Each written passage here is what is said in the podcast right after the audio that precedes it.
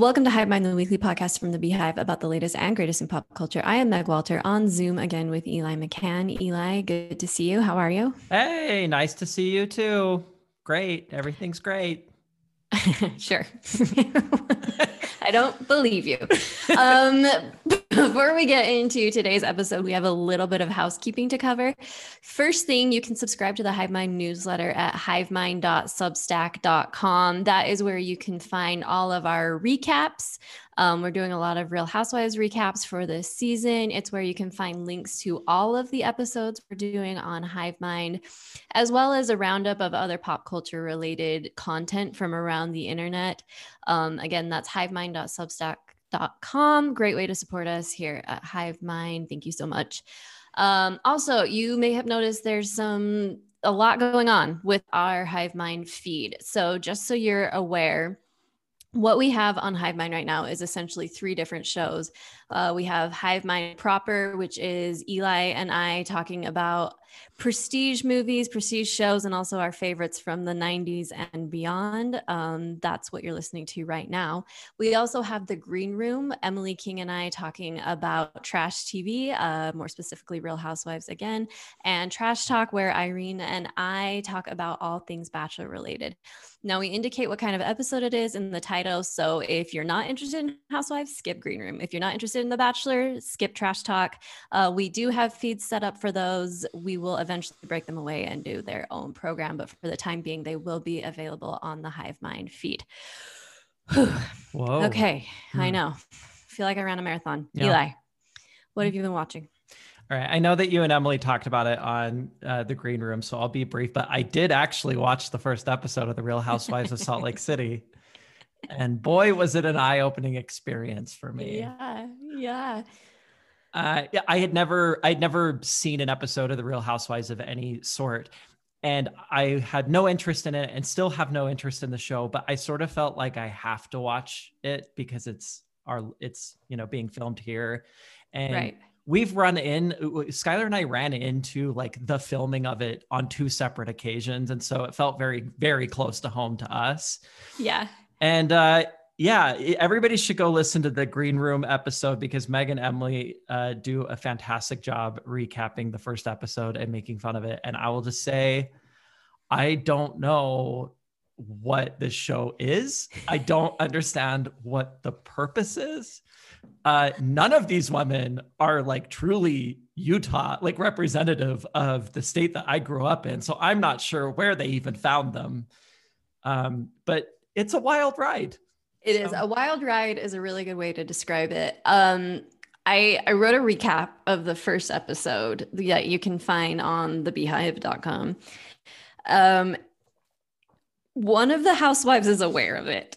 like the the scary thing about this is like these people live where we live mm-hmm. and so the content we make surrounding the show can be found by them and that kind of has me on edge a little bit. Yeah uh, it's a truly, truly wild experience to watch.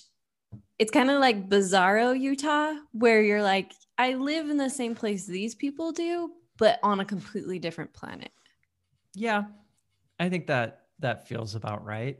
Did the the reaction? Did you get a negative reaction out of that or something? The person who found it? No, but she commented on Instagram. So one of the housewives commented on Instagram. So I just feel like I need to be careful while also you know, writing honestly about how insane this show is.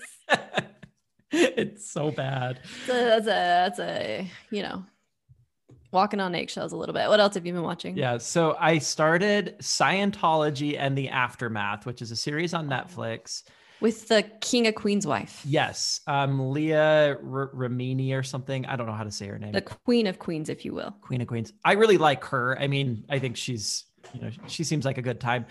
I think I overestimated how interested I still am in Scientology because I watched that documentary that you recommended to me a few months ago. I forget yeah. what that one was called, but like the big one that everybody watched. Going clear. Going clear. And and I was very interested in that and I think maybe I got everything I wanted out of that because I got like I've watched one episode of this series and I was having a hard time paying attention because I just I don't care enough anymore. But if you are into if you're very interested in Scientology and some of like the seedy stories around it and it's a thing that you can't have too much content around, then I would recommend it. It's well produced. They interview people who like escaped um, Scientology and and you hear their stories and it's it's fine. It's on Net, on Netflix.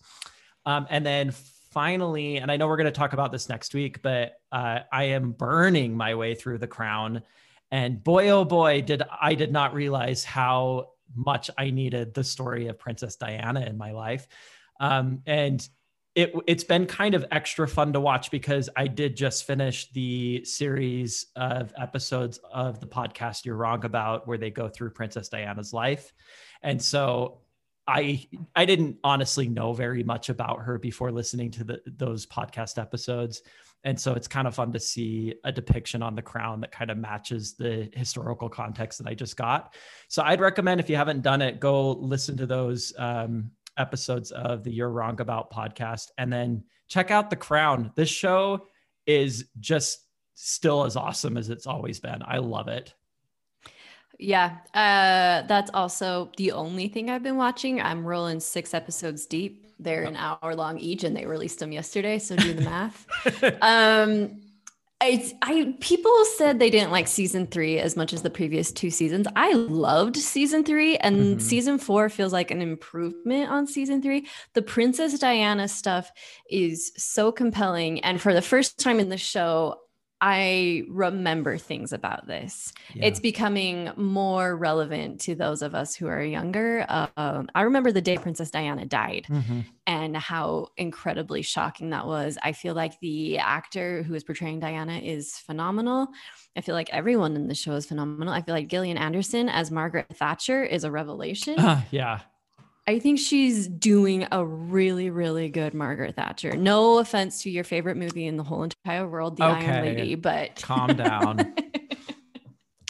I, just, I think it's really well done. Meryl was a great Margaret as well. We can have two good Margarets. Is what I'm saying. That. All right. Um. Yeah, we are going to talk about it more next week, so I will stop gushing. Uh, but I feel like I'm going to polish off the season tonight. Anything else from you that you've been watching? That's it for me. Anything from you? No, that's it for me too. So let's get into it. You made me watch My Girl this week. I made you. I am so sorry. I'm listen, listen, you sit down, you start this movie, and you're like, oh, this is a fun 90s romp. It's got the classic like piano little score, yeah. it's got the gauzy kind of dreamlike mm-hmm. cinematography. Mm. It's warm and comfort- comforting. Yeah by the end of this movie, I was a. how do I even like? I was just tears on a couch. Well, Macaulay Culkin dies of bees. I, I mean, mean, the cutest child with the cutest, the cutest. little glasses. Why? Who wrote? Who who said, you know what we need more of in this world? Sadness. We need Macaulay Culkin to die of bees. So, you know, what's so interesting is Macaulay Culkin, I think, is like one or two years older than me. And I grew, I was very jealous of him as a child because he just, well, he, he was in a Michael Jackson video. I, mean, well, he was, I mean, he was the child star of the early 90s and i was i had this raging jealousy about macaulay culkin's life but because he was a year or two older than me i didn't get to experience Macaulay Culkin as an adorable child in the 90s. I like experienced him as a peer. And it's funny to now go back and watch these movies that he's in in the early 90s and just be like, that is the cutest kid who has ever lived. Like he is so incredibly charming and you just want to take him home and raise him as your own. I mm-hmm. love Macaulay Culkin in this movie. Star cast, like the whole cast, uh, the main cast is very, very good. And so I don't know. I know that I made you watch a thing that turned you into a sobbing mess on the couch, but this is a pretty good rewatch, don't you think? I think it's a good movie. I just had a hard time. Uh, and part of that is because I, Eli, I don't do well with death. Like, mm-hmm. I don't like to think about it often. I've kind of come to terms with like, I just shouldn't really dwell on the fact that I will someday die because it takes me to a pretty dark place, as I think it does for a lot of people. So, like the embalming stuff in this actually upset me way more than I was expecting. The funeral home aspect of it, I was like, I like this movie, but this movie is also making me feel things I don't really want to feel. Does uh, that make sense? Yeah, I can see that. I don't I guess maybe I like death and maybe that's the difference. but like the the whole movie felt very nostalgic to me, like a two two layers of nostalgia. One nostalgia for my childhood because this was like a big movie for for our age group in the early 90s. And then also, even though I wasn't alive in the 70s, they do such a good job capturing just like that small town friendly feel. The set is really, really good. The costuming is really, really good. And I feel a nostalgia for that period.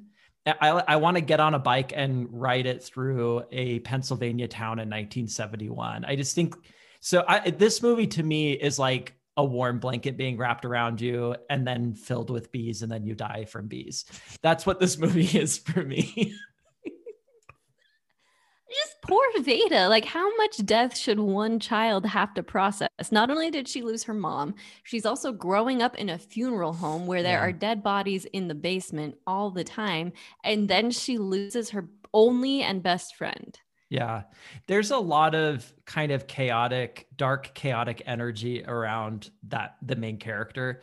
Um, and I think this is really interesting. And I, one of the reasons why I really like this movie is you and I have talked about how there are not, and historically have not been a lot of coming of age movies for girls about girls. It's, you get a million of these for boys.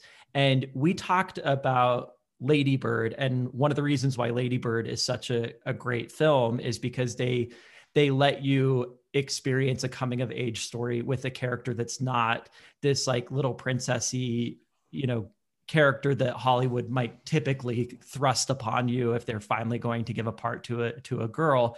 And I like that my girl they they let this be a movie about a girl who is kind of dark but she's also really sweet and she's got these this com- complexity and she's growing up in an environment that is bringing out some of those dark aspects of her and promoting them and whatever else and i don't know i i just found it like actually kind of ahead of its time in terms of presenting a coming of age story about an 11 year old girl that is not simple um yeah. and and the the child that they got to play this part, Anna, what how do you say her last Chlumsky. name? Chlumsky. She's great. I mean, she is a really, really good child actor, and she really sells that like multi-layered 11-year-old girl trying to figure out who she is as she's about to become a teenager. She sells it really well. You know, I listened to a podcast interview with Anna Chlumsky, uh, who we now know as Amy from Veep. Um, and it was a podcast interview about not only her performance on Veep, but what it was like to be a child star. Um, and then kind of disappear for a while, which she did. She did My Girl, she did My Girl too, and then she went off the radar until Veep. Well, actually, until In the Loop, and then Armando Iannucci cast her for Veep as well it's kind of the tragic story we hear over and over again where she was this bright young star and she had so much potential and then she started to get older and she hit puberty and she gained weight and as you know girls do in puberty mm-hmm. uh, and no one would cast her uh, mm-hmm. and it took her a really long time to gain back her confidence uh, and even start auditioning for roles again because people had been so brutal to her in the auditioning process. Um, while the movie's ahead of its time, and I agree with that, I wish that the industry had matched that, you know, mm-hmm. and done more for this woman who was so clearly gifted. She's incredible in this. Yeah. Yeah. She is it the she and Macaulay Culkin are a perfect pairing. And this is coming from somebody who I am allergic to child actors. I think most yeah, child actors ugh, are terrible. But they got two great kids for this movie, and they are very good together. They're they're uh, they're adorable. They're so innocent and sweet. Their chemistry with one another is really really compelling. The rest of the kids in this movie suck. Like yeah. the, rest, the rest of the kids are like on another planet in terms of talent. And there's like there's this scene that even when I was a kid, I was like, ooh, this is cheesy, where it, it's like the people who wrote the bullies. There, are, you know, a couple of a few girls that bully Veda. And it was like a bunch of adults sitting around a writer's room who have never actually met a child before. And so there's this scene where the girls are walking by and they're like, Veda and Macaulay Culkin sitting in a tree. K I S S I N. Thomas J. Veda her little boyfriend. He is not my boyfriend. I bet you kissed him on the lips. Do you think I kissed that ugly old thing? Yeah, anyway. Come on, let's go. Judy's father owns the Bijou Theater, and we get to see all the movies we want for free. Maybe you can come sometime. Ew, don't invite her. She'll have to bring her boyfriend. Veda and Thomas sitting in a tree. K-I-S-S-I-N-G nice mean girl is like trailing behind them with her hands behind her back like very slowly walking and looking apologetic. And it is the cheesiest cheesiest scene i have ever seen. Um so the the rest of the kids suck. But the the core cast these two kids and then her basically her parents are really fantastic. We need to talk about Jamie Lee Curtis because Jamie Lee Curtis is a national treasure. She is a national treasure. Um, interesting that this is the second movie she and Dan Aykroyd did together. Um, Trading Places being the first, which is a very, very different movie than this.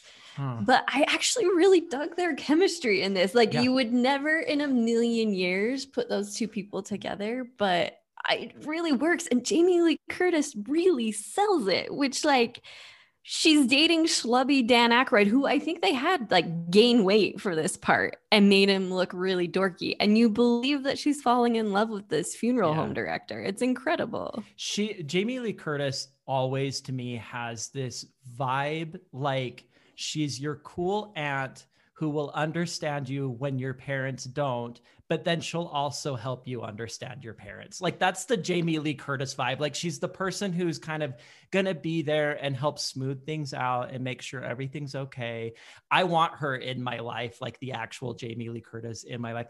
I was so there's like this one thing I've I always think about with Jamie Lee Curtis years and years ago somebody was doing an interview on a late night talk show and i can't remember if it was lindsay lohan or natalie portman. It was like one of the two of them. I think it was lindsay lohan.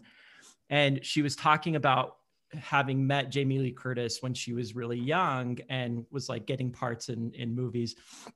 And jamie lee curtis was like this is such a let me give you some unsolicited advice. And she said we are so fortunate and so lucky that we get to do this because a lot of people want to do this for a career, for their job. It's a fun job to have. And she said, My advice to you is to keep in mind that no matter how many movies you're in, and no matter how much money you make, and no matter how many awards you win, if you get to the end of your life and you're a less empathetic person than you are now, then your career was not a success. And I think about that uh, like in any industry, I think that's like good advice. But I feel like that kind of mentality or whatever that is, that warmness comes through every time I see her on screen. I feel like she is portraying these characters so well. And part of it is because I think she's like actually genuinely a good person who is like trying to maintain that, you know, groundedness that she has. And she's she is really one of the best parts of this movie to me. You know, every oh yeah. every scene that she's in you're just like yes please keep talking. Like let's let's just make this movie about the relationship between anna chlumsky and uh, jamie lee curtis. I would be perfectly happy with that. Oh yeah. I think that without jamie lee curtis this is a c movie but she elevates it yeah. really really uh, effectively. Yeah. I, and in my mind this is actually more of a story of jamie lee curtis than it is anna chlumsky like the whole back half of this movie up until Thomas J's death is really about Jamie Lee Curtis um, mm. navigating her life, about to become a stepmom to someone um, and handling it with just aplomb, like oh, just level headed, the person that um, Veda needs her to be. Mm. Eli, did you have a crush on a teacher when you were growing up? Um, I had a crush on authority when I was growing up. So I probably had a crush on all of my teachers. Um, I don't know. I didn't have any dude teachers. I just had it was all women. So you know, I had like really. Yeah. What about you? I had I in high school. I had a big crush on my social studies teacher. Oh, did it go anywhere? it, Eli did not. Have you seen the ads for that show? What the um Mar ugh, Mara Rooney? Mm-mm. Rooney Mara. No, wait. What's the what's her sister's name? Something oh. Mara. I don't know. She was the one in House of Cards, but okay. it's called The Teacher, and she has a relationship with one of her students. Mm. Guys, it's 2020. I don't think we need that show. And is it like glorifying it? Um, it's like it's a hot romance. Ew, no, we yeah. don't need that. We don't need yeah. that. Yeah. Did you ever watch Pretty Little Liars? No. Okay, well, one of the main storylines there was that the one of the girls in high school was sleeping with the English teacher, and they were trying to make it like, mm. isn't this sexy? And it was like, you guys, this is illegal. This is bad. Like that man belongs in prison. Anyway, luckily, the teacher in My Girl is not a perv, uh, and I think that the dynamic they have between those two characters is really fun to watch. Mm-hmm. Um, Veda has this huge crush on her teacher. Her, I think it's a sixth grade teacher. No, less than that. But she signs up for a writing class. Um, and she shows up and she reads a poem about ice cream. That's a the poem an 11 year old would write about ice cream, and he gives her actual feedback on what he's looking for and what it takes to be a good writer in a fun and surprising way that I really appreciated. Yeah, yeah, the the the writing class dynamic of this movie I had kind of forgotten about and it's fun. It's it's a summer class, it's a bunch of adults, it's mostly kind of weird hippies that want to take, you know, some writing poetry class and she signed up for it because the te- she has got a crush on the teacher. And that like community of odd people all in that class together, really supporting her and like really proud of her for writing her ice cream poems and then proceeding beyond that and writing, you know, better po- poetry is a very sweet, sweet part of this movie. And I love the addition of the couple of hippies in it. It wasn't oh, like, hey, it's the 70s. We're hitting this over your head that it's the 70s. But having those two people there was like, oh, yeah, this was that time yeah. in American history where these people were uh, prevalent and they would do something like take a creative writing class class and write about tantric sex. Um uh why why though? Why kill thomas j?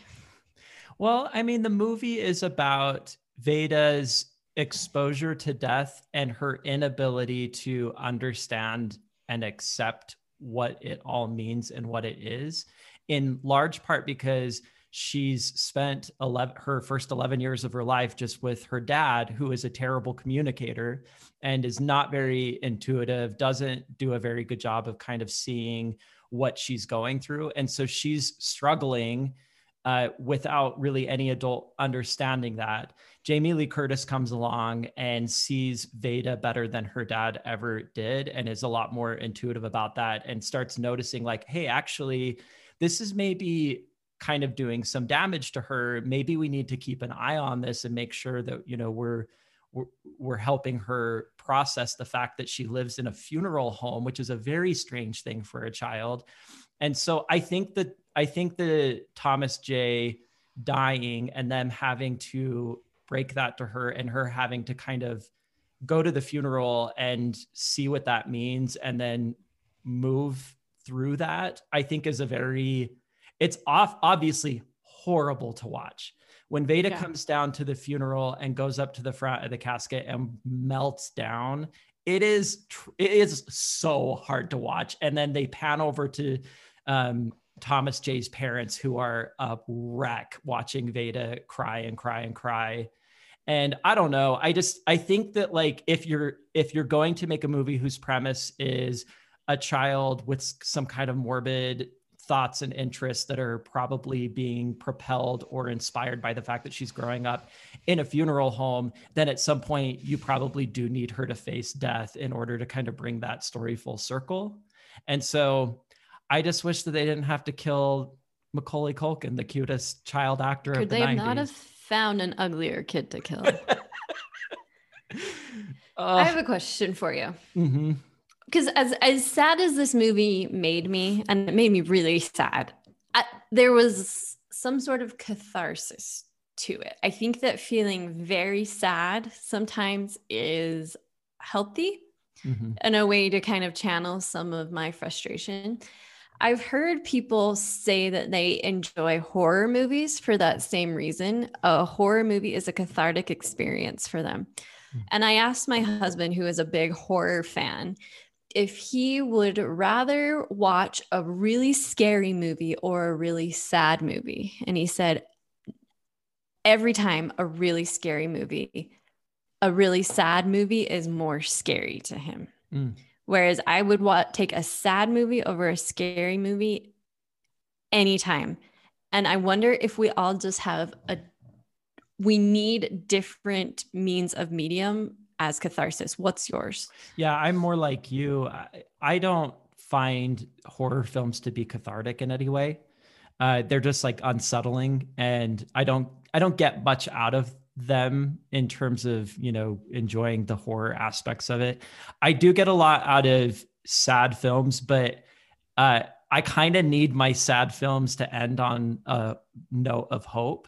If it's just Yeah. like straight up hard to watch like that 30 rock parody film. Like that that doesn't do it for me. That i don't want to be like depressed and then walk out of a movie and be like well the world sucks. I want to watch a movie feel like sadness rush through me learn a lesson from it and like leave it feeling like hope you know? And i do think my girl does that pretty well. As sad as the the bee dying of bees is and the funeral like the movie does end with her running into his mom later and the mom you know giving her the ring and saying like i want you to come and visit me. And like there's sort she kind of gets that that post funeral scene with the family where you you see the mom like kind of doing okay and and processing.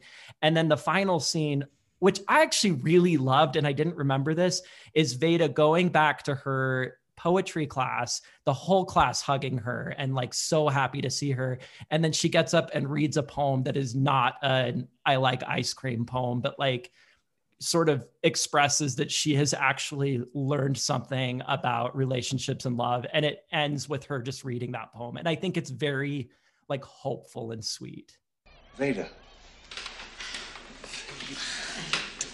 Hey! We missed you, man. Give me a.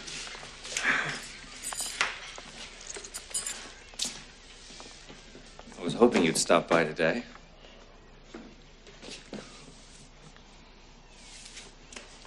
Can't stay. I just came to read my poem. Oh, we'd love to hear it.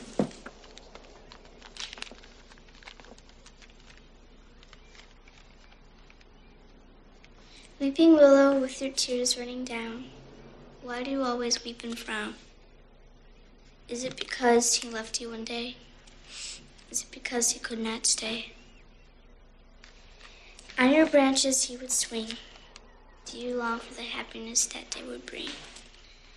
He found shelter in your shade. He thought his laughter would never fade. Weeping willow, stop your tears. There is something to calm your fears.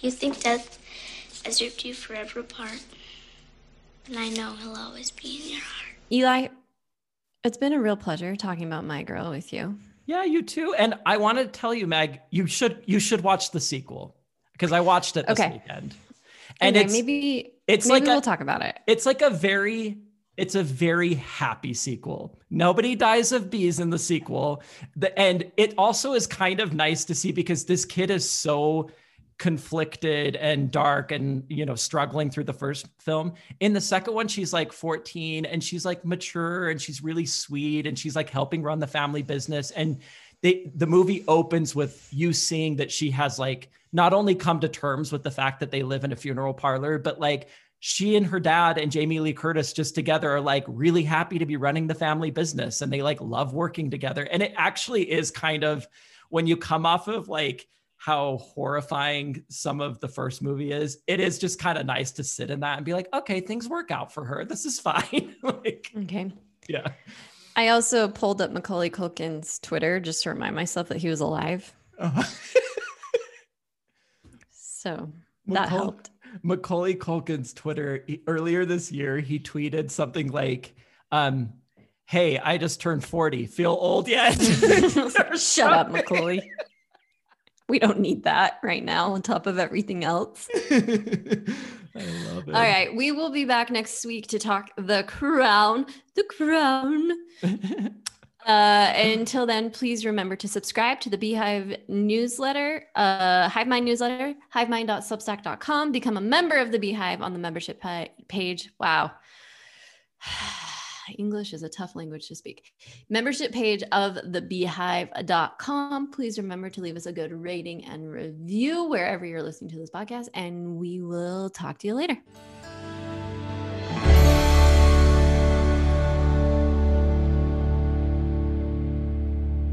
We need Macaulay Culkin to die of bees.